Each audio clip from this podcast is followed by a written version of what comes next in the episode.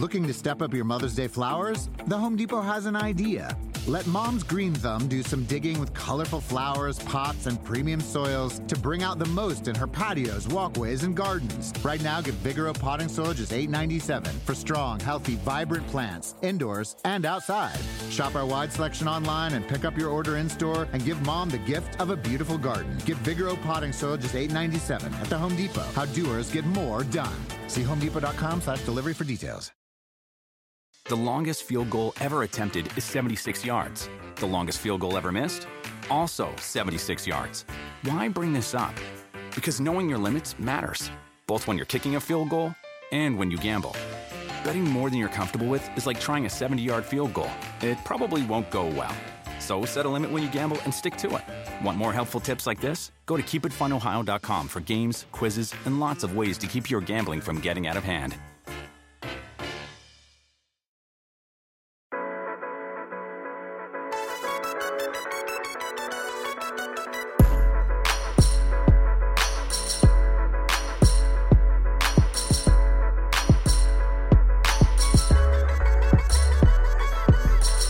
Welcome back to N B C Sports Edge's D F S Building Block Show, Week eight already. As always, I'm your host, John Daigle, joined by friend in life, Kyle Dvorchak. Kyle, as always, at the top of the show, we like to start with a quick recap, perhaps some lessons learned from the weeks prior. So how about you tell the people how you did and uh, maybe something you took away from last week's slate as we continue moving and learning in what is the sharpest year of D F S literally ever.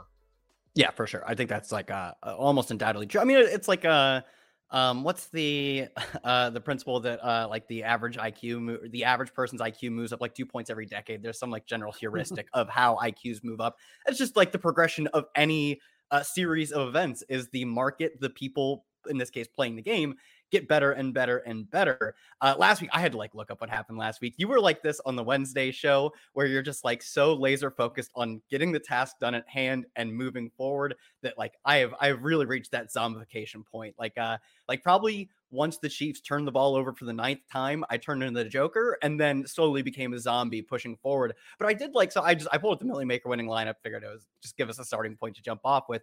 Two things that jumped out right away to me were uh, maybe this was pre-planned, maybe it wasn't, but it very well could have been late swap in the Millie Maker. I would assume this was a lot different in uh, like contests you're playing in, like, you know, the, the power sweep or stuff like that. Mm-hmm. Foster Moreau at tight end, twenty-five hundred was easily, easily, easily the best value of the slate. I mean, he was going to play all the snaps. I forget. They have the, the backup blocking tight end who was put on I R like I don't know, three or four weeks ago. And then Darren Waller was out. twenty-five hundred, you're expecting, I don't know, half of Darren Waller's production. And you got more of that at twenty-five hundred, and he was two percent owned. That was just completely insane. Like if you are not around at uh, what is locked to, or what is uh, inactives, two thirty, something like that, you're giving up so much edge. And the other one I just thought was uh, interesting. Terry McLaurin, in a game that kind of looked interesting, they would be underdogs against a Packers defense that I don't think is as vaunted as we thought without Jair Alexander, I believe still was four percent. I think that's a good sort of truism of D F S is you should often be looking to just play good players in bad spots because good players are often better than the spots are bad. Like Terry McLaurin proved this. He's going to have a massive target share. He's like a, a super talented receiver capable of winning at all levels of the field, particularly though on really nice deep balls. And yeah, he got the job done. It's not going to work all the time, but I do think we often overcorrect for what we think are bad places to play good players. But the thing is, we believe them to be good for, me- I would think, stronger reasons than we think the spots are, quote, bad. Taking from last week's slate as well, what I learned was, well, one, got the ownership projections wrong on, in particular, Mike Evans and Chris Godwin. Let's just go to the Millie, for instance. Let's just ignore mid and high stakes. Just go to the recreational Millie, the twenty dollars entry on DraftKings. And if you had told me, of course, this is part of the game of D F S, is trying to guess these roster percentages. And if you had told me before that Chris Godwin was going to be thirty-two percent rostered and Mike Evans was only going to be ten percent rostered, that, of course, is the ultimate like tournament pivot. That's exactly the situation we look for weekly. And so it's little things like that, just even teammates. And to take it to my next point, you talk about teammates. That was the pivot also with Kyle Pitts rather than Calvin Ridley, because that was the way to not only stack the Dolphins, but also run it back with a high upside player with significantly less roster numbers. And uh, that was a way, it took down a couple higher stakes tourneys, but like most of the people that finished in the top five, like my pro D F S friends, the Pitts pivot was what to get, what they did to get into the top five, getting off of Calvin Ridley.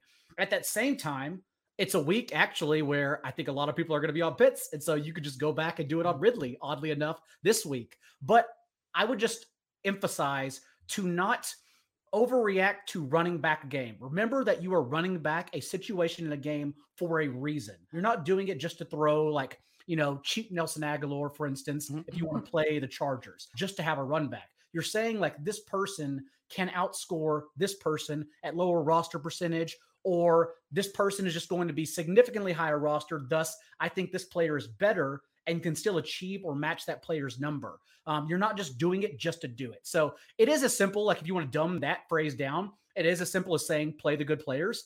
But uh, I think that gets lost in the fold so often that there's a reason why we do everything, and just to remember that this week and moving forward. Yeah, I love the idea of not always running it back. And like I, I had a lot of running back correlation, a lot of running back plus my quarterback, which isn't normal. I don't think it's that highly correlated, but for some players, I think it's more than others. And the idea isn't that we're just, like you said, we're not just finding like these two players happen to play in the same game. I'm going to throw them together. Like the whole idea is that the value of Marquise Brown's points relative to Ja'Marr Chase points last week, Marquise Brown had like something. I saw he had like three hundred air yards. That's inhuman. He only got like nineteen points, but uh, that's still a fine game. But the value of his points increase the probability that you get Ja'Marr Chase's points, and they only increase by a certain amount that we can at least have an idea of what. Like, it's not like every point that you get from Marquise Brown is literally worth ten more Ja'Marr Chase points, although it felt like that. Is that there's some mathematical correlation that can at least be generally zoned in on. It's not going to be enough to fade a really good play. Like you said, like Nelson Aguilar, you should have been playing, like, I think he caught a touchdown that was a pass from Kendrick Bourne, or maybe he was the one to throw it. I don't remember. But you still have to factor in, at least try to factor in the math of correlation is important because it's a mathematical relation between two things. It is not this all like all foreseeing omniscient idea that if you just play players in the same game, they will all go off. There is still a, a mathematical principle behind it. And if you are foregoing tons and tons of projected points just because two players play in the same game, you're probably doing it wrong. There's a, a push and, and a pull between correlation and between the projection you give up by playing said correlation. And the teammate situation was also was the case for, as we talked about last week, Marquise Brown and Bateman as well. Bateman came in in a lot of tournaments, over thirty percent rostered, and uh, Marquise Brown, the pivot, of course, outscored him because that's what he had done previously, except against the Chargers. So overall, just little situations like that, be very aware of as we continue moving on. And with that, I'm curious to get your decision point on the week, because it is an interesting slate where the roster percentages seem to be condensed, in particular on Josh Allen, perhaps on Jalen Hurts. And we're in another slate where a handful of good running backs are in terrific spots. And so I feel like I'm just going to wait and see what everyone else does, um, depending what fields we play. But let's go ahead and get your decision point of the week. Yeah, for me, uh, it primarily came down to, I mean, it still is coming down to, I haven't made all of my decision yet, but it's uh, it's like, where do you pay at quarterback? Not even as much uh, on like which quarterbacks you play. You can make arguments for most quarterbacks. I don't know if I'm playing Mike White this week, but for most quarterbacks, you can make an argument. This is one of the the times, one of the only times in the past, it's like close to two and a half years, really, that I have felt really good about playing some just like terrible quarterback plays, because there is essentially one really good team on the main slate. It's the Buffalo Bills, the implied team total north of thirty-one. And then you scroll and you scroll and you scroll until you find the next implied team total at twenty-seven. And that's what made playing these really low price, cheap quarterbacks who had a chance at three touchdowns and three hundred yards so viable in twenty seventeen, twenty eighteen, is that they weren't competing with Josh Allen. They weren't competing with Patrick Mahomes. In a given slate, when it was just Tom Brady versus whatever bad, like, you know, Joe Flacco for whoever back in the day, that type of thing. Yeah, sure, they can outscore them. That hasn't really been the case. You can't, like, you know, Sam Darnold can hardly ever beat Lamar Jackson, Patrick Mahomes, but they only have Josh Allen to beat this week because all the all the other good quarterbacks and all the high implied team totals are either on bye or not on the main slate. So I think out of, like, this is maybe the most viable in the past two and a half years it has ever been to play a truly trash quarterback just for the fantasy production, not because you actually have any faith in their ability as a quarterback. Rank these on the spot for me because I completely agree. I've been looking at the quote-unquote terrible cheap stacks yes. because I think they're all in amazing spots. Uh, you mentioned Sam Darnold. No one's going to get there. But remember, like, Darnold has cowered under pressure over the last month. He's been bad from a clean pocket too, but he's been extremely terrible, less than four yards per attempt under pressure over the last month, whereas the Falcons create a league low pressure rate. And we don't consider it a good defense whenever they allow Tua to throw for four touchdowns. Like, Tua has looked better, but he still averaged less than seven and a half yards per attempt. Like, it wasn't even a good performance. It was the Falcons defense. And now everyone's concerned about Sam Darnold and the Panthers, and maybe rightfully so, given all their injuries around their offense, cratering the talent around him. But also, like, we've seen him have Q B one performances for, you know, three, four full games, also at a rushing floor. And now the usage doesn't change. The target tree has only gotten honed down further, especially without with Terrace Marshall out yet again. So we know it's going to be D J Moore and Robbie Anderson as the clear one or two double stack options. So rank these for me: Sam Darnold, Carson Wentz, Ryan Tannehill, Trevor Lawrence.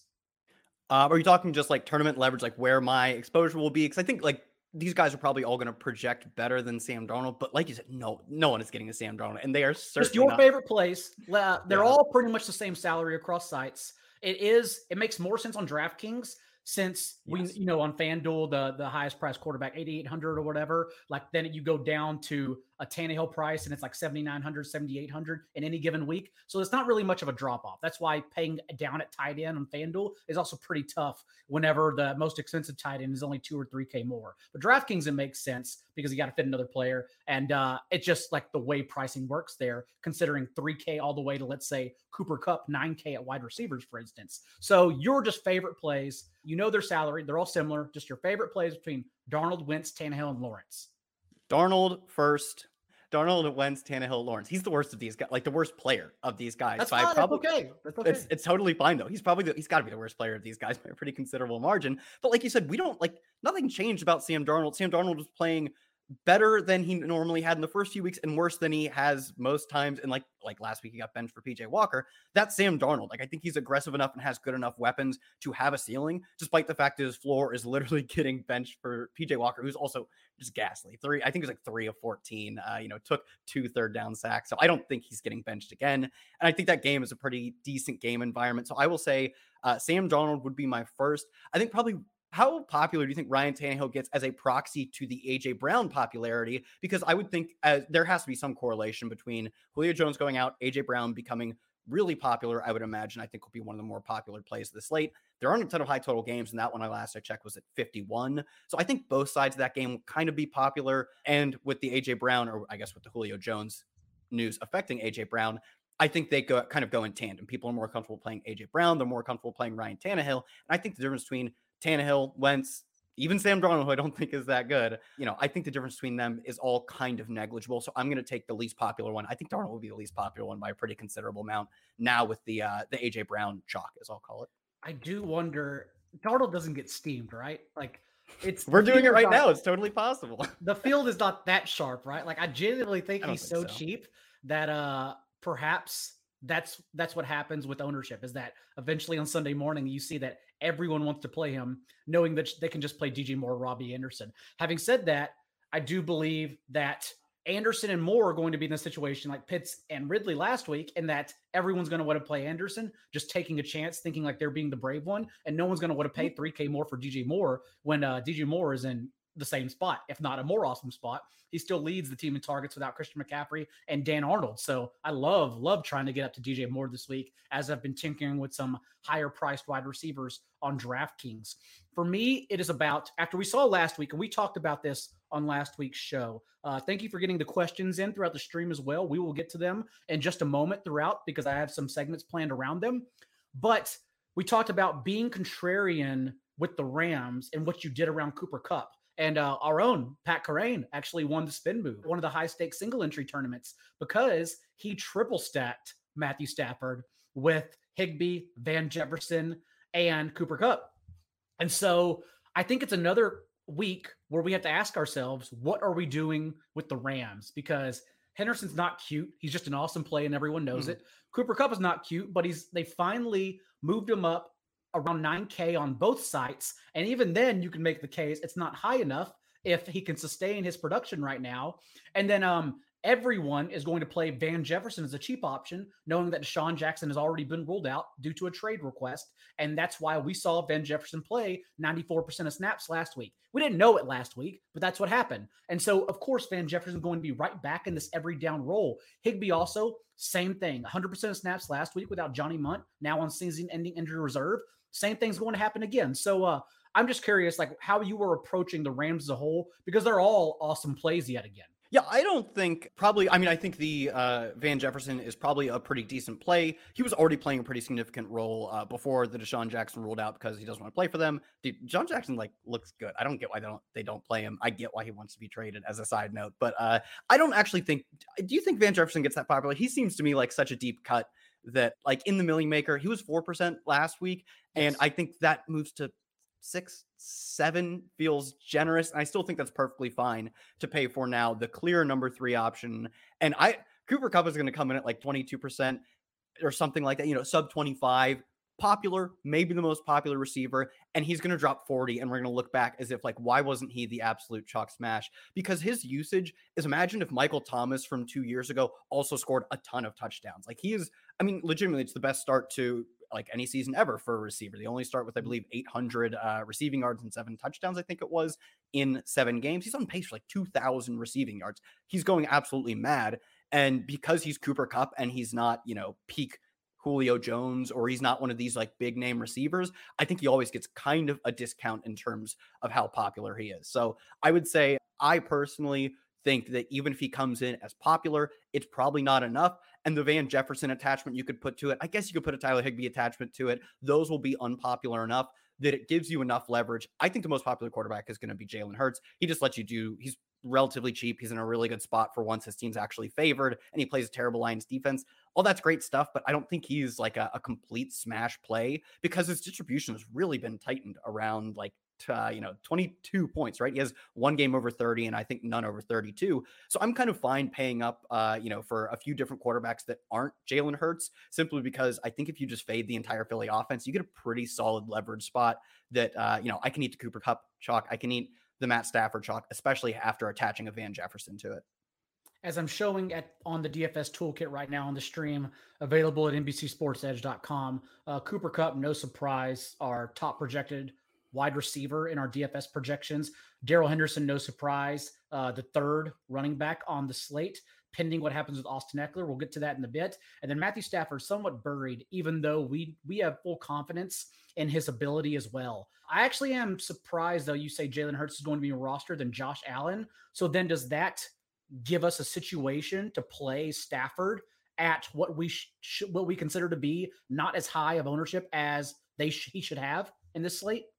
I mean, that's my opinion. I think it'll be, I think it'll be a tier. I think it'll be Josh Allen, Jalen Hurts, because like Josh Allen has a thirty-one some odd implied team total. And even though their opponents don't project to give much resistance to the Dolphins, it doesn't matter. They pass when they're behind, they pass when they're ahead, they pass when it's neutral. Uh, so I think he and Jalen Hurts will both be well clear of double digit ownership in pretty much all contests. And the higher stakes you go, they both also project very well. It's not like an incorrect assumption to make that they deserve to be played a lot. The higher stakes you go, the more popular both of them will be. And then I think there's a pretty big teardrop where after essentially either of those two, I think you're perfectly fine playing anyone else. I still think you're fine playing those guys, but you do have to build in, I think especially with Jalen Hurts, you have to build in a pretty considerable amount of leverage elsewhere. Whereas like Josh Allen, I don't think Emmanuel Sanders or Cole Beasley or like Tom, Tommy Sweeney, right? If he starts at tight end, I assume he's starting at tight end. I think all of those pieces will end up being not particularly popular. Whereas Dallas Goedert, I think like if you just play Jalen Hurts, Dallas Goedert, I think you're kind of making a, a really chalky like cash game start to your lineup. You really have to work to, to get different elsewhere. And at which point you're giving up a ton of projection to do so. So uh, yeah, there you go. The Tommy Sweeney question. Uh, yeah, he's, I think he's min price. He's got to be min price. Imagine pricing up uh, Tommy Sweeney. Maybe he's twenty-six hundred. So, you know, I, I think any way you can do it, attaching these super cheap, but on the field could catch a touchdown, could go for forty yards at their price. That's good enough. It's the same argument as Van Jefferson. It's the same argument you can make for Tyler Johnson, who basically ran all the routes as the number mm-hmm. three for Tom Brady last week. All these guys have pretty considerable ceilings at their price. Obviously, they're not going one hundred fifty and three, but at their price, it's pretty good, uh, pretty good attachment to the offense you want to play. I don't really see that uh, type of dynamic for Jalen Hurts. I think the easiest way to stack him is also by far the most popular, which I don't like. I think it's really, it makes a ton of sense to stack Van Jefferson, even Tyler Higbee, as much as I think he's kind of pretty bland pick. Uh, dude could put three touchdowns on the board. It's definitely possible. So you have a choice right now on a Friday afternoon. You have to choose. No political answers.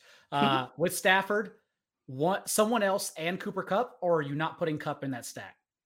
I'm putting Kupp in the stack. I mean, okay. I, I think Kupp I just is wanna just make like, sure. so, so likely to go. I mean, I, his his prop on like all sports books go to points, but his prop is like ninety-six and a half, I think is where I saw it. Like his median projection r- lies right around one hundred yards, the bonus on DraftKings. And he's got, I think four now, maybe three. It might be three uh, double digit touchdown games. It's absolutely insane. Uh, I would, I think I'm going to have a really like baseline of uh, Kupp, Matt Stafford, and probably Van Jefferson. Maybe you could argue Robert Woods, although throughout their careers, Robert Woods and Cooper Kupp have been pretty negatively correlated. T C asked about Sweeney being a decent D F S play at his price. That's one of the situations that makes this slate interesting because there is some unknown baked in. Brian Daboll being one of the more intelligent play callers in the N F L. I don't expect him actually to just plug in Tommy Sweeney as the Dawson Knox replacement. I think we get more ten personnel and more four wide sets where Gabriel Davis would actually be used as a like faux Dawson Knox because they're using more wide receivers instead of having a receiving tight end. That's why I think Beasley is like one of the highest floor plays on the entire slate, in particular at DraftKings, where you get points for the receptions. And Gabriel Davis is a, a thinner option who is cheap that I just wonder what kind of roster percentages he's going to accumulate on Sunday, because I think he is an awesome play in place of Dawson Knox. So that's how I would play it personally, especially in deeper tournaments. If you're playing the Millie, you're playing the nine dollar slant, you're playing like one of the three dollar one hundred fifty maxes. I think Gabriel Davis is a pretty good option, whether you're stacking him or one-offing the Bills offense. What about your favorite play behind Stefon Diggs for the Bills, since the Bills are clearly going to be one of the highest rostered offenses in this entire slate? Yeah, I think that's one where I actually don't believe you have to play Stephon. I'm probably not playing Cooper Kupp without, or I'm not playing Matt Stafford without Cooper Kupp. I don't think you have to do the same for Stefon Diggs, who is basically seeing the same number of air yards weekly as Emmanuel Sanders, who is at thirty-two. I think Stefon Diggs like thirty-four, thirty-six. They are like, Stefon Diggs is still the clear number one. I don't want to, you know, get that twisted, but they are distributing their targets, their air yards, much more uh, flatly than they did last year, where Stephon Diggs was the entirety of the passing game. It has looked much more flat this year. So I actually think he is one that uh, he's only in the rotation for me out of guys I'm stacking with Josh Allen. If I'm playing Josh Allen, I'm very comfortable going to Emmanuel Sanders, who's seeing a third of the Josh Allen air yards on a Buffalo Bills offense that has a thirty, a thirty-one plus implied team total. And as I said before, they are one of the highest pass rate over expectation teams. I mean, he's uh, still looks as good as ever and is tailor-made the way they're using him for Josh Allen's skill set. So uh, yeah, I think I'm not even as sold on Stefon Diggs. Not that you like, I'll probably have Stefon Diggs in some lineups, but it's not the same argument I would make for, say, Devontae Adams plus Rodgers. Like, I don't really see many paths. It, it happens, but I don't think there are many paths when Adams is healthy, where Adams gets there and Rodgers doesn't, or even vice versa. I see that with the Bills because you could get one big game from Emmanuel Sanders and then Josh Allen rushes in one or two or throws the one random one to Gabriel Davis. So, uh, you know, I actually don't even see Stefon Diggs as a priority. He's just a piece that I can throw into the Allen stacks. I also think Tua's good games have come against Jacksonville and Atlanta. Thus, what if we get off the passing attack and we go Zach Moss and Bills defense, um, or maybe even Zach Moss to counter everyone else who's going to play the passing game? Zach Moss, we know, is touchdown or bust, but on FanDuel, for instance, that's just fine. And he's only sixty-one hundred compared to a player like Kenneth Gainwell is fifty-nine hundred. And there's a lot more variance in Kenneth Gainwell's game, especially if he's going to be used uh, more in the passing attack on FanDuel. So yeah, I actually love Zach Moss on FanDuel in this slate. Uh, having said that, I do have different plays that are my favorite. I would like to get your first, though, your highest roster player or players or uh, intelligent contrarian flyers for tournaments this week. Yeah, so I, I kind of want to throw this one back at you. I'm probably not, not playing any Jalen Hurts, probably not playing any of his receivers. Do you think right. there is any sort of uh, you know, negative correlation or just ceiling capping ability of Kenneth Gainwell, who's going to project well, even though we don't actually know what his role will be? But I want to find ways to leverage off of the uh, Jalen Hurts popularity. And I think, do you think Gainwell is one of those plays? Or you think he more even like positively correlates Jalen Hurts? Because I think as much as like Hurts is a perfectly fine play, he's like, he's probably the quarterback for cash. It's really hard to find anyone else unless you just argue that Josh Allen is just too good not to play. I think it was like the two quarterbacks really worth playing. Yeah. Is there any way, I think Kenneth Gainwell would be the only one to get negative uh, like correlation with Jalen Hurts. I believe so, yes, because even though Boston Scott had the goal line roll last week, three of the team's four backfield touches in place of Miles Sanders inside the ten-yard line, Goddard's going to come in pretty popular this week as well. Everyone saw he played ninety-three percent of snaps, basically used as a wide receiver in his first game without Zach Ertz. So miss, so both Devonta Smith and Goddard are going to be rostered highly, in my opinion. Thus, everyone else will kind of get lost in the shuffle and not know where else to go with Hurts. So I think he's fine. I think uh, Gainwell's fine. I would not play him on FanDuel, personally, me. But uh, if you're, you know, I know you play a lot more DraftKings, and if you're thinking that's where to go, um, I also think Gainwell not only negatively correlated, but you're taking a chance on that with the pass catching role. But also, I don't think he's going to be rostered at all. Like I, I think he's just going to get forgotten behind a bunch of these other guys this week. Yeah, then I think that'll be one of my uh, higher spots. I think generally, uh, like you said, D J Moore, I think is just a, an absolute smash play, like nearly yeah. looks like a lock for double digit targets. Sam Darnold collapses and then P J Walker comes in and I'm pretty sure he went three for fourteen. It was truly atrocious. He still goes six for seventy-three. Like his absolute floor when his quarterback is so bad that they put three points on the board and his quarterback gets benched for an X F L player is six for seventy-three, maybe a sixty-three. It is just such a high floor for a player who's a super athlete dominating his team's targets. And we keep seeing, we I think we saw it last year a little bit too, when like uh, Will Fuller would have two hundred air yards, none of which he connected on three straight weeks. The field has gotten a lot sharper. They don't, uh, you know, sort of fall for that box score chasing as much. And I think it's like a decent leverage play off Robbie Anderson, uh, just because I think the field, like you said, is smart enough to keep chasing the Robbie Anderson volume, but like, who would be surprised if maybe Robbie Anderson saw a bunch of targets, but D J Moore was the one who ended up capitalizing on his easier to connect with targets. I don't know. Maybe the last three for the entire season says something about that. So I think, you know, the, I'm going to have probably, I'm going to be, I have probably a sick amount of Darnold. And I think using uh, D J Moore instead of Robbie Anderson, because people won't want to pay up for that. There are other receivers that are equally worth paying up for. When you correlate with my quarterback, D J Moore, and then like maybe Kenneth Gainwell is leveraged off of Jalen Hurts will be some of my more popular plays within my player pool. And knowing everyone's going to want to play Kyle Pitts, I assume if that changes, I'll play Kyle Pitts. But uh, right now, I would assume D J Moore or Cordarrelle Patterson is the best run it back option with a high ceiling in that range um, with D J Moore. I also really like Nick Chubb. Full practice on Friday, removed from the injury report altogether. Full go. And I think he comes out and gets every single touch ten days after we saw Dearness Johnson light it up against the Broncos. But it's Nick freaking Chubb. Uh, mm-hmm. As well as Dearness played, they are still going to give every single touch to Chubb ahead of Johnson. So I think he's going to come in with feared ownership, given that no one wants to play a player off of injury. But uh, this is the time I think we attack him, knowing he's at full health, just with the tea leaves we have seen.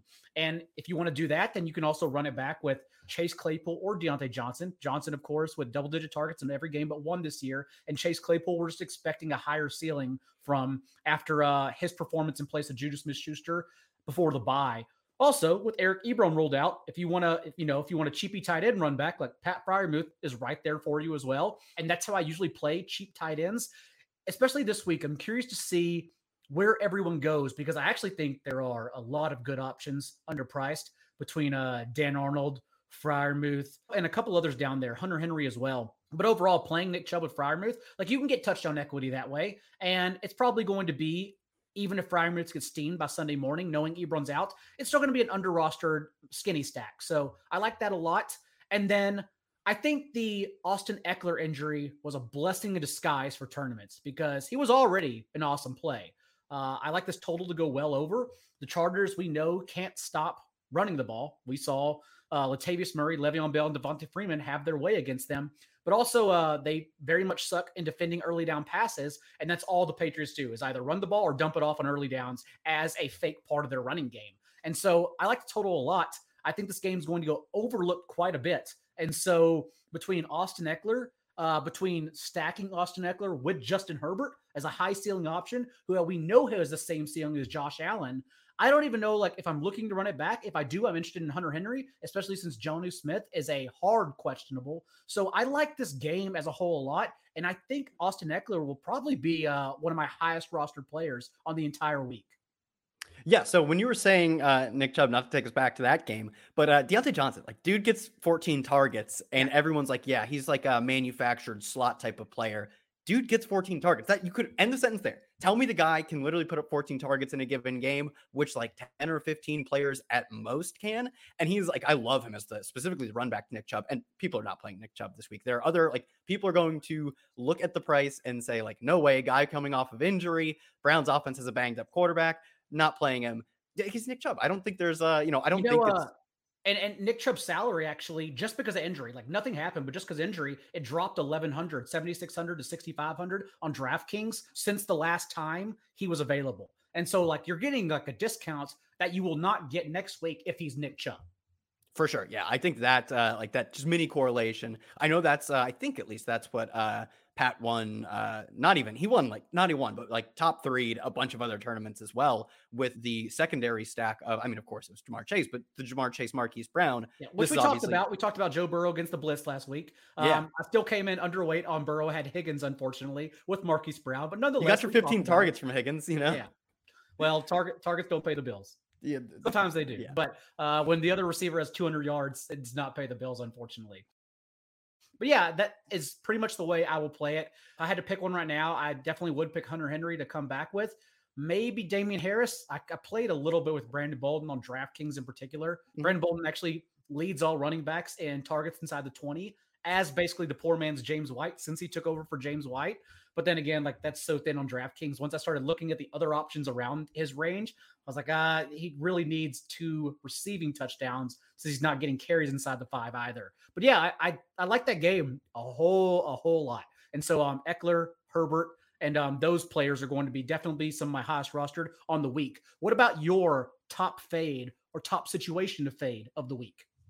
Yeah, for me, it's probably just the entire passing attack, I guess, if you exclude, exclude Kenneth Gainwell of uh, of the Eagles. I like. There's nothing that says that they are in a bad spot or that I don't think Jalen Hurts is a good player. It's simply that I think this slate has a ton of players grouped into the same general level of value. And maybe, you know, he grades out a little better as value, but I think he can totally just go out and put up twenty-two points because he's been tightly distributed around that range. And his like stacking options have been, you know, pretty much down to like two players. I think it's just so hard to build leverage lineups with him. That's one place I'm not really uh, considering going. One, uh, like, how much do you buy into Mike Evans cannot beat Marshawn Lattimore? Because thirteen games plus a playoff game where he was like fourteen or fifteen, he's averaging, I think it's like three catches for forty-nine yards and well under one touchdown, you know, zero point three some odd touchdowns. He also has a one hundred forty yard game against them once. So I think if you really want to get cheeky in tournaments, I expect, as always, Chris Godwin comes in more popular, and then the Marshawn Lattimore discount goes in, and no one's playing Mike Evans. I don't know. Do you, how much do you buy into the cornerback matchup? Because it's clearly across fourteen, fifteen some odd games, right, really been difficult for Mike Evans. And like my analytical brain says, sure, I do believe, obviously, that the, the player who Mike Evans is facing on any given play will impact his performance. But to the extent that he comes in completely unpopular, I think you you probably should, if you're a sharp tournament player, be playing Mike Evans and even Gronk coming back. I think just uh, the passing attack that isn't Chris Godwin is going to be particularly unpopular. Do so you, I would, do you, I would. Do you think Godwin will be popular though? Yeah. I actually don't. Godwin's all, like, he literally is always popular because he's yeah. uh, like people just don't like. You said it. People like don't, or at least you alluded to it last week. Godwin was, you know, twenty-six percent. I think in the middle, I just pulled it up, yeah. And Mike Evans, you said like ten percent or something, and it's like yeah. that way almost any given week. And honestly, I don't know why. I literally just think people like Chris Godwin more, and I don't have an answer for it. But you can go back weeks and weeks and weeks, and every single week, no matter which player is more expensive, less expensive, Chris Godwin always comes in more popular. And like the amount of times, if you listen to like normie podcasts and like big N F L media, that they tell you how Marshawn Lattimore shuts down Mike Evans, uh, like I don't think people are playing Mike Evans this week. It's Godwin. You mentioned Tyler Johnson earlier, and then the only issue in playing any of those guys that Gronk back this week is, as well. And so I just don't know how targets disperse. Like if Brady even chooses to go away from Mike Evans. And of course, for everyone listening, the stats we're talking about is in their last four games. Let's just go the last two seasons. Lattimore has shadowed on Mike Evans and has allowed on average two catches, thirty-four yards, and just one touchdown across those four games. And so, yeah, it is a difficult matchup. No one's going to play him. I also, I also wonder about Brady double stacks. Have you thought about that? Since the Saints pass defense limited Aaron Rodgers in week one to three points. But since that time, they are quote unquote the league's best passing defense, but they've played Sam Darnold, Mac Jones, Daniel Jones, Taylor Heineke, and Geno Smith.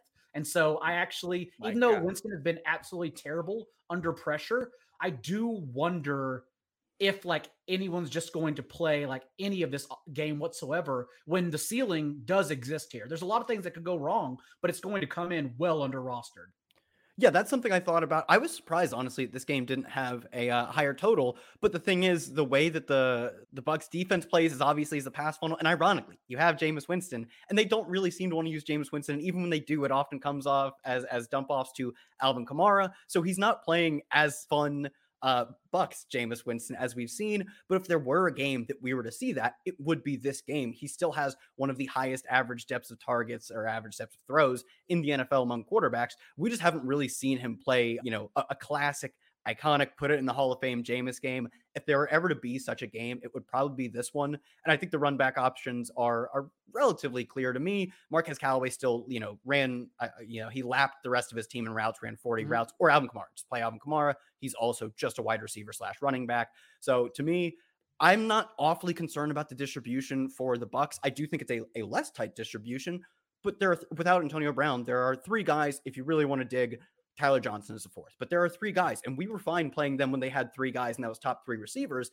Now, because Gronk is just a touchdown funnel, sure, maybe like people are more concerned. I'm not. I really think the dynamic does not change. Last week was nice because we had no, we had no Brown and no uh, Gronk. This week, a little less nice, but overall, I still think it is a. If there are only three guys and the team projects so well. Yeah, sure. I'm probably making a handful of variations of the stack, and some of them just burn because one of them plays Mike Evans and he goes one for, you know, one and a touchdown. That's not enough. But I think overall, it's still a good enough offense that two of them can get there. I'm fine burning a few lineups because the ceiling of the ones that do get there are just immense. The more we talk about it, which is why I like doing this show just live off the cuff, I think Winston will enter my quarterback pool. Because, I'm um, thinking about it, yeah. We we know despite being bad under pressure against the blitz this year, he's completed sixty percent of his passes for four touchdowns and one pick. Hermar points out that New Orleans plays way too slow, but I will combat and say, according to Established to Run's Pat Thorman, in their last two games, the Saints are actually operating at the second fastest pace and passing at the eleventh highest rate in neutral game script. So they are picking it up. Oh, in let's that go. Time, in that time, Winston also thirty-two and a half pass attempts, and more importantly, seven carries with rushing juice. And so like, that's how we get there with cheap quarterbacks is the additional rushing juice. And so even though Marquez Callaway, like he's, he's the spreadsheet guy, right? He's been on the field. All the numbers say to play him, but he really hasn't gotten there in the box score. That alone, it's a great matchup, and they have proven their past two great passing matchups. They will, in fact, pass, and you can play him at them and that stack at low ownership and then play chalk across the rest of your lineup because no one's going to play the core, their quarterback stack. Like they're not going to play Winston and X guy. So it does actually make more sense the more we talk about it. Yeah, and that's the type of uh, lineup I'm looking to build this week is one, it's the same argument or, you know, the same type of roster construction. Uh, you know, you pay a little bit more for a receiver with uh, D J Moore, but it's that pay for a weird, wacky quarterback because all of the quarterbacks outside of Josh Allen are, I don't want to say they're the same, right? But they're within a general grouping. Maybe you add, you know, Stafford and kind of Brady, but Brady's team total isn't like thirty-one. It's usually thirty or plus. It's twenty-seven. So really it's like Stafford, it's, it's Allen, a pretty big teardrop in that group like Stafford and Hurts there, but there are not six quarterbacks who we project to absolutely demolish the slate. There's like one and then two good at their prices. The rest of the quarterbacks on this slate, just because we're missing our Mahomes, our Dak, Lamar Jackson, Kyler Murray, so many of these good players, the rest of the quarterbacks are functionally the same. They're within like a standard deviation of each other. Just play the weird, junky ones in games that could still score a ton of points with their receivers that aren't that popular and have a ton of ceiling. Marquez Callaway, just because he gets a decent amount of targets pretty far down the field, and D J Moore because he gets all of the targets all across the field.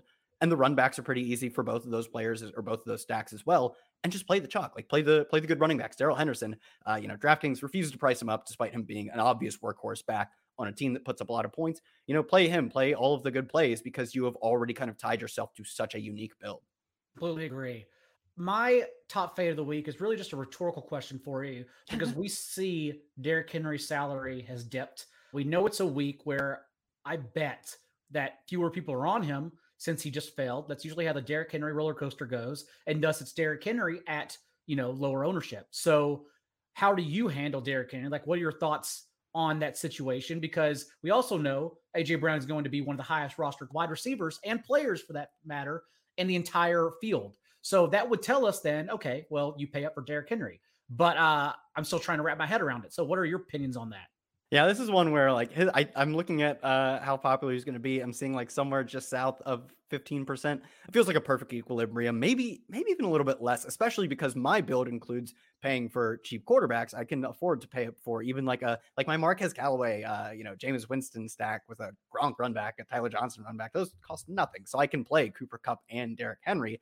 It's going to be a pretty unique way to build.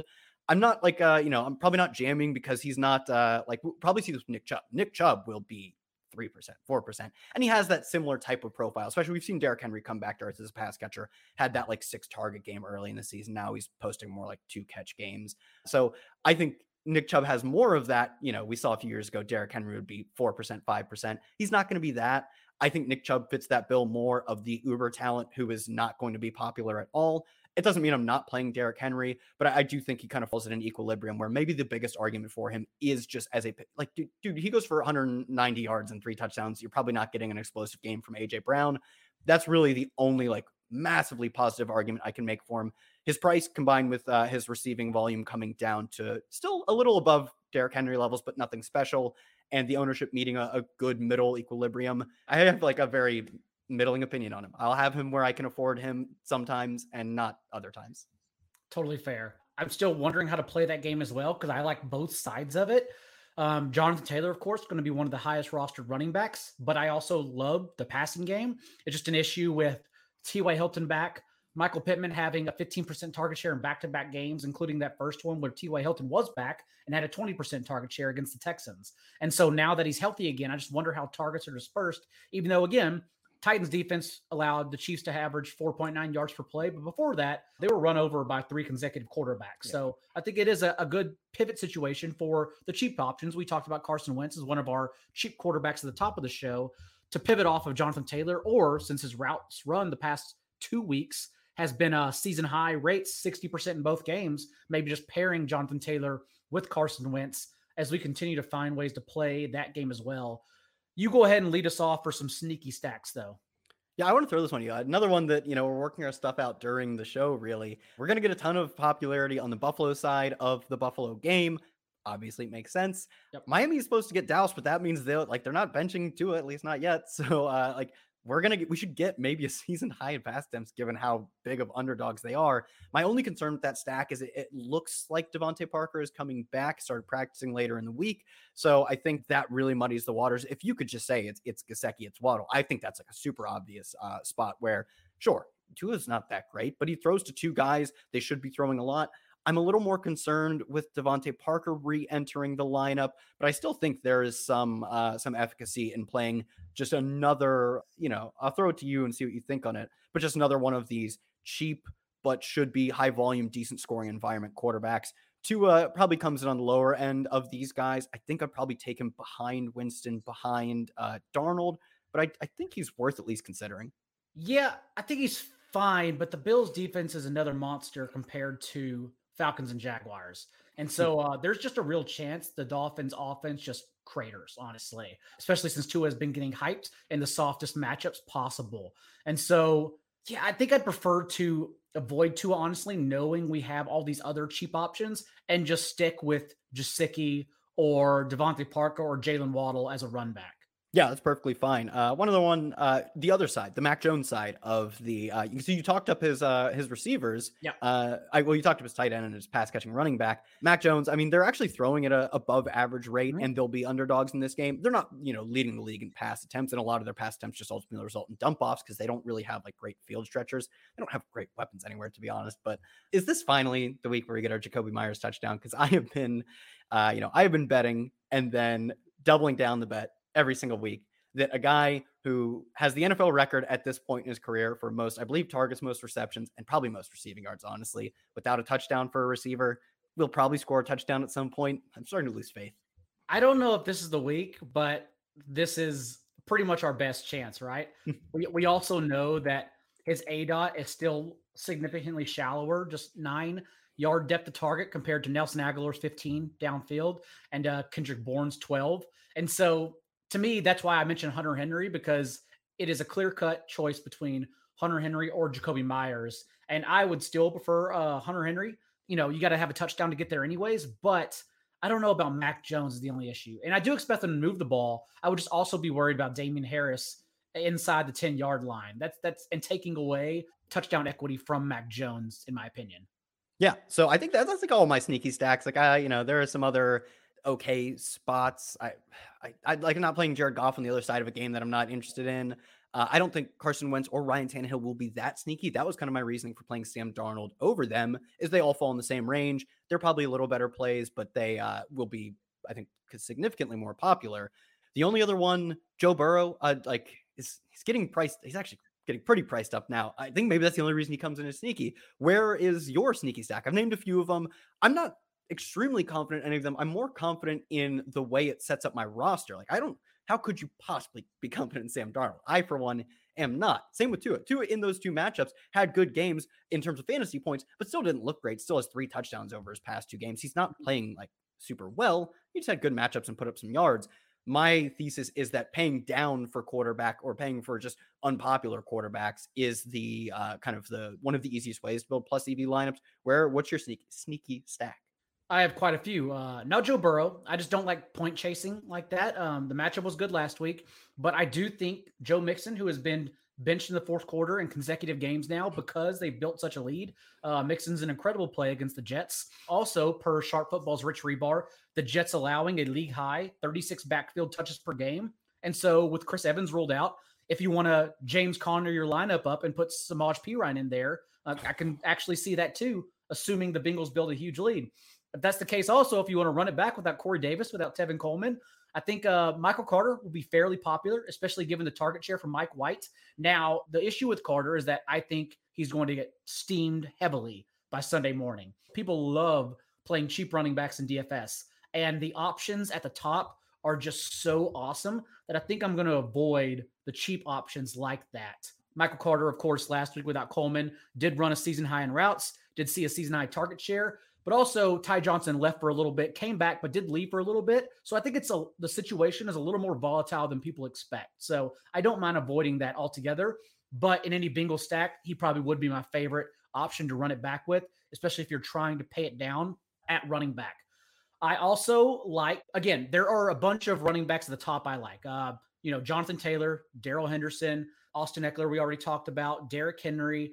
And then also we talked about Joe Mixon as a sneakier option. I just wonder where James Robinson comes in among everyone, because he's he's genuinely one of the best plays on the entire board. I'm absolutely going to play him. I'm just curious because on FanDuel, he's eighty-two hundred. On DraftKings, he's sixty-six hundred. Like they just missed the boat on this since, you know, before the bye, he actually handled one hundred percent of the backfield touches for the first time all year. And we've seen teams, not just this past week against the, the Seahawks and Alvin Kamara getting, you know, to, nearly two hundred total yards against them. But Najee Harris had one hundred twenty total yards and a touchdown against them. We saw Alexander Madison absolutely own them in place of Dalvin Cook. We saw in week one, Jonathan Taylor and Nyheim Hines own them, like having standalone value. They just get run over by opposing running backs, both on the ground and in the passing game. James Robinson is an amazing play. And we also know Geno Smith, for as bad as he's been, has played the Rams, Steelers, and Saints to this point, and now he gets the Jags defense that has allowed over twenty points in every game going back to week sixteen of the twenty nineteen season. So this is his easiest competition by far. And so I think Tyler Lockett, a ch- significantly cheaper option than D K Metcalf. This is not a showdown slate where we have to choose between them. Neither of them will be played, and I think one of them can easily get there against the Jaguars. So I like James Robinson and Tyler Lockett, for example, as a skinny stack. And then, as we mentioned, um, Austin Eckler and Hunter Henry, I also like as well. I'll see where I come in on Justin Herbert, knowing that I like a lot of the cheap quarterbacks too. Yeah, I think I think the entire Seattle offense, that line is, or that total has come up at least two points. I think something yeah. you talked about on our Bet the Edge show, I was told, producer Adam told me you talked up maybe that game a little bit as a, a sneaky spot where, exactly as you said, like it's two defenses we are certainly not afraid of. And it's a Geno Smith quarterback who, like, he's maybe not as bad as he has shown the past three weeks. He does have two really talented receivers. No one, I, I can tell you, no one will play Tyler Lockett. Like Tyler Lockett has been completely dusted since, uh, not even since losing Russell Wilson, but he's just taken a backseat to D K Metcalf. But we see this four stretches of him versus Metcalf. Like we saw it all of last year. The guy, like four or five straight bad games and then just blow up with one hundred fifty. Obviously those came with Russell Wilson. That is uh, at least as far as uh, real like Millie Maker plays go, probably something that would, like, if you simulated the slate out, be like a plus E V play. Um, yeah, in terms of running backs, my opinion is that, you know, if you had to rank the top five most popular running backs, I think Henderson would be the most popular running back. Swift will be close behind him. And then at least one of, if not both of, Ja'Marr Henry. And then I would say probably James Robinson there, and maybe Kenneth Gainwell close behind. I'm not sure how the field will end up viewing Kenneth Gainwell. I would think they'll they'll kind of pump him up.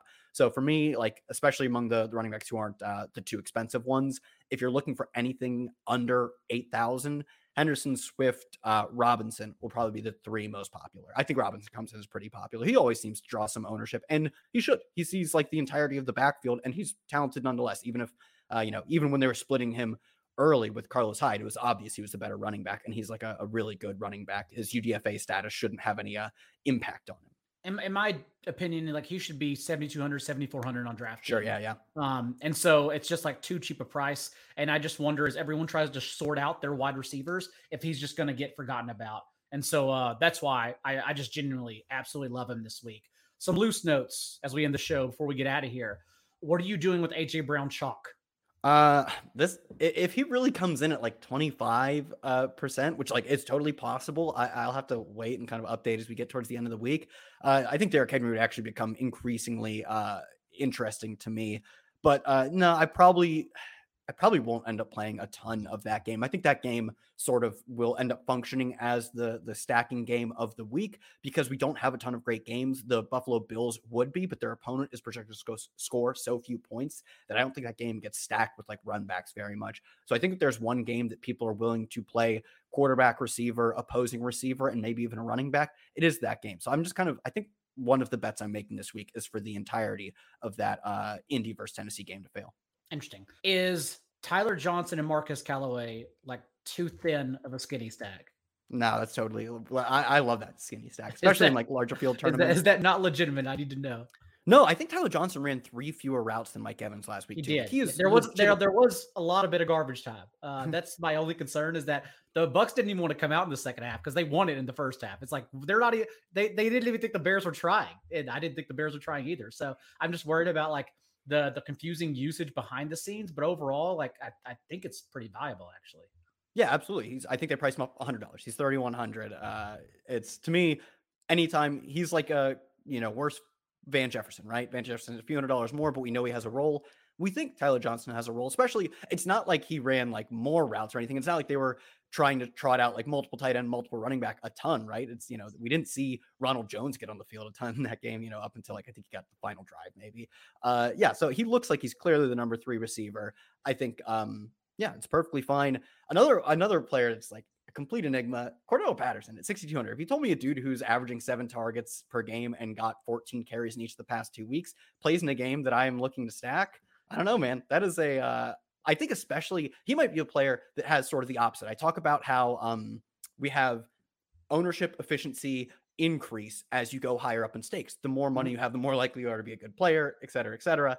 I think he almost is one player that had the opposite, right? We see players who are like outperforming their usage really drop their ownership in the uh, in the higher stakes, but there's an equilibrium to that. I think he's maybe one player who uh, more casual players will gravitate towards, but in your situation, when you're playing a lot of the single entry three max at the high stakes, the mid stakes, I don't think he ends up coming in that popular. And he's being used as like uh, both his team's number two slash three receiver and their number one running back. Mike Davis completely fell out of favor last week.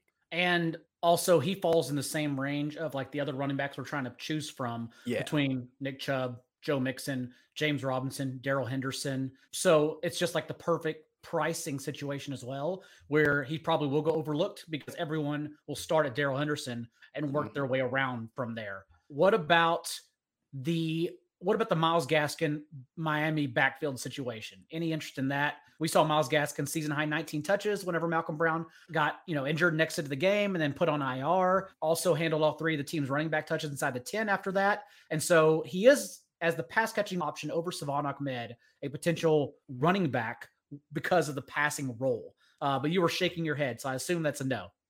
I don't know. The more you describe to me, it does. I'm not, uh, I'm not selling it. It's all just, I, these are the loose notes. I have to talk about the ball because these are these are the Kerouacian notes that are in my head, and I just like to get them all out. Yeah, that's why I threw Cordell Patterson out to you. I don't know if I'm playing Cordell Patterson, but I wanted to bounce that off. Uh, you, like, you described Myles Gaskin's usage, and it, it sounds legitimately like the exact type of run back you want, whereas if they point put points up on the board, if they do manage to get in the red zone, no guarantees their implied team total is very low. He's going to be out there, it seems like, based on last week. My only concern is that we have seen this three or four times with this team where, uh, you know, one week we see the, what was it, like the ten target game from Myles Gaskin, and he disappears the next week. Luckily, we have no Malcolm Brown in the picture right now on I R. So it seems like uh, it is obviously narrowed to two backs. Because of that, I can have maybe a little more confidence and the way they use him as that, uh, you know, pass catcher. Yeah, it does make some sense. Yeah, I think it's, it's maybe I'll get into it. I, I think I will if I'm playing Josh Allen. Another one where if you're playing Josh Allen, you have to make some sort of places where you sacrifice a few points because you need to make some uh, like le- leverage plays. And yeah, I think that that qualifies. Washington has allowed a top twelve Q B one performance in four consecutive games. Here comes Teddy Bridgewater practicing full pretty much throughout the week. Cortland Sutton, an awesome play, even though Jerry Judy's back and everyone wants to play Jerry Judy, which is why another teammate pivot situation. Sutton, in my opinion, is the significantly better tournament play over Jerry Judy. On the other side of the ball, though, Antonio Gibson practiced in full on Friday for the first time since week four, I believe, and was removed from the injury report altogether. So any thoughts on this game as a whole? I probably wouldn't play like a single piece of this game. Uh, well, like what's uh, what's the total in this game? It's got to be truly, truly atrocious. It is. Uh, it's actually not as bad as I thought, forty-five, but there are enough games in that, you know, forty-six, forty-seven, forty-eight range that I don't think you really need to sacrifice this many projected points. And although Antonio Gibson uh, arguably has uh, at no point been healthy because he still was like dealing with the the what was a turf toe, right? Up until the start of the season, I do struggle to uh, I do I do struggle to really see how he has a massive ceiling game, given that he's basically a two catch a game guy. He's less than Josh Jacobs in that sense. He's just uh, he's not the Antonio Gibson we were promised, and we kind of have to deal with that. He's like Chris Carson or whatever, not the Prince we were promised. And with that, I believe that is every note I wanted to talk about. Any parting words that we may have missed before we get out of here? No, we covered everything, and then more players that I had no plans on covering. I wish I had a better optimal lean for everyone before we get out of here. Uh, right now, I would say I think the best strategy is to pay up at running back where you can, since we'll probably get a lot of Michael Carter and some other cheap options coming in. Also, just remember that a lot of these ranges are going to just get stuffed with ownership. So, you know, like your Daryl Henderson's, I came into this show thinking I was going to play Henderson no matter what.